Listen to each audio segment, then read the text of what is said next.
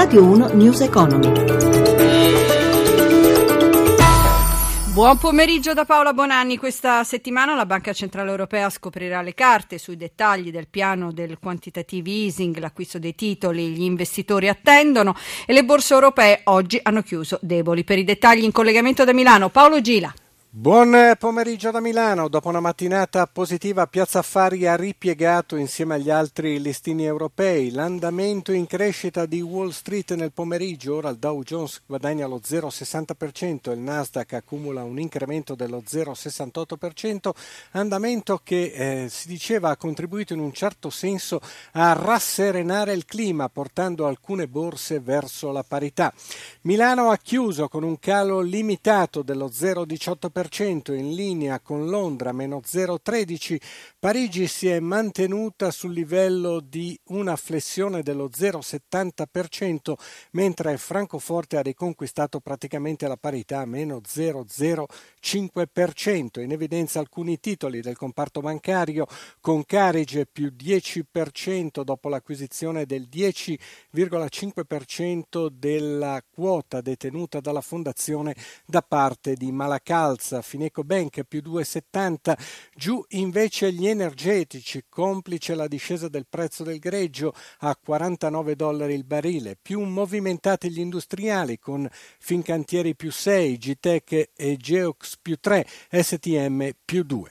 Sul versante dei titoli di Stato lo spread si è mantenuto sempre sotto i 100 punti base, oscillando tra i 97 dell'apertura in mattinata e i 99 della chiusura, con il il rendimento del BTP decennale che però sale all'1,34%, euro più debole, poco sotto quota 1,12%. È tutto, linea allo studio.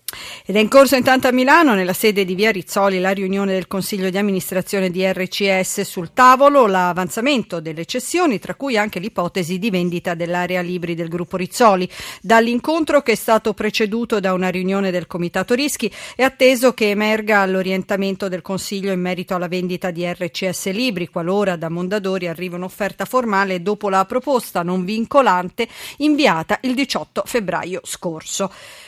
L'Istat ha confermato i principali dati macroeconomici del 2014. Il rapporto deficit-PIL si è fermato al 3%, male il PIL annuo meno 0,4% e il debito cresciuto al 132,1% oltre le attese. Un timido segnale positivo invece è arrivato dall'Istituto di Statistica che ha registrato 130.000 occupati in più nell'anno passato in presenza di una disoccupazione che resta al 12,7%. Su questi temi Vittorio Cota ha intervistato l'economista Paolo Manasse. Sentiamo. un segnale di una svolta positiva nel ciclo economico, si tratta di un aumento del numero di occupati e certo però che essendo stati persi negli ultimi anni dalla crisi oltre un milione di posti di lavoro non possiamo aspettare dieci anni prima di tornare dove eravamo nel 2007, quindi si tratta di continuare con riforme importanti.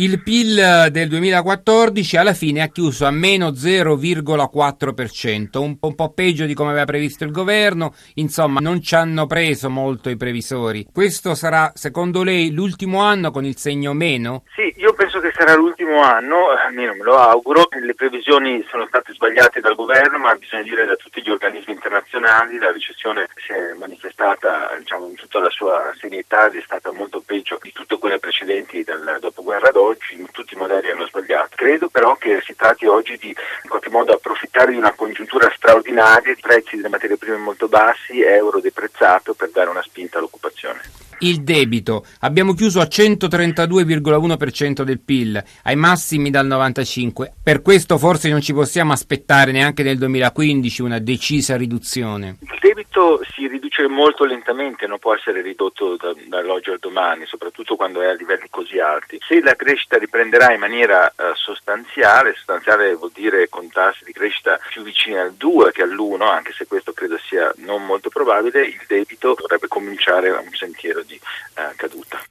E sempre sul tema del lavoro, il sindacato Comsal, la Confederazione dei Sindacati Autonomi, ha lanciato una sua proposta per migliorare l'incrocio tra domanda e offerta di impiego. Ce ne parla il segretario generale Marco Paolo Nigi, intervistato da Gelsomina Testa. La proposta consiste nel dare ai fondi interprofessionali di formazione continua il compito di avvicinare il lavoro ai lavoratori e quindi agli aventi diritto direttamente ai fondi perché i fondi sono formati dai sindacati, dalle confederazioni maggiormente rappresentative e dai datori di lavoro. Questa combinazione porta all'attenzione di diversi milioni di lavoratori iscritti a questi fondi che fanno formazione e quindi i fondi sono delle agenzie molto più vicine sul territorio ai lavoratori che non genericamente, come il governo sembra abbia scritto, ai sindacati. Qual è il vostro giudizio sui dati sull'occupazione giovanile che sembra migliorare? Su questa storia che sembra migliorare io me lo auguro, però non sono del tutto convinto, perché qui tutto quello che si è fatto si è fatto per regolamentare il lavoro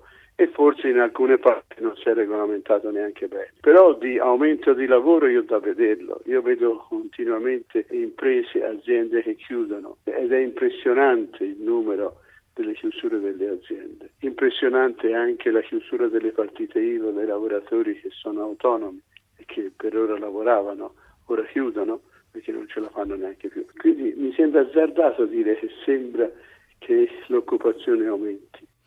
La Wind ha raggiunto un accordo con la spagnola Bertis per la cessione del 90% di Galata a una sua controllata proprietaria dei ripetitori dell'operatore mobile. Sentiamo Giuseppe Di Marco. Le torri di trasmissione per le telecomunicazioni continuano a essere al centro dell'attenzione degli operatori. In mattinata il gruppo spagnolo Abertis ha concluso l'acquisizione del 90% delle azioni di Galata, una controllata della Wind che detiene gli impianti. Così Abertis controllerà oltre 7300 antenne distribuite in tutto il territorio italiano, situate per la maggior parte nelle aree urbane. Le torri, fa sapere Abertis, hanno un alto valore strategico per lo sviluppo della rete di telefonia mobile 4G che consente una navigazione su internet ultraveloce. La trattativa per l'acquisto delle torri era in corso da settimane ed il gruppo spagnolo è riuscito a battere la concorrenza di American Tower, del fondo F2I e quella di A Towers, la controllata di Mediaset, che recentemente ha lanciato l'offerta pubblica di acquisto e di scambio su Rai Highway. Il valore dell'operazione, che sarà perfezionata entro aprile, è di 693 milioni di euro. L'intesa prevede un contratto di 15 anni, rinnovabile per altri 15 tra Wind e Galata per la fornitura di una serie di servizi.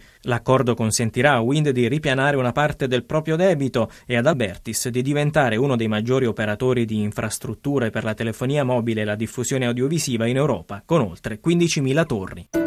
E News Economy torna domani alle 10.32 con Borsa e Mercati a cura di Roberto Pippan. Potete chiamare il numero verde 800 55 941 con la collaborazione tecnica di Renzo Zaninotto da Paola Bonanni. Buon proseguimento di ascolto.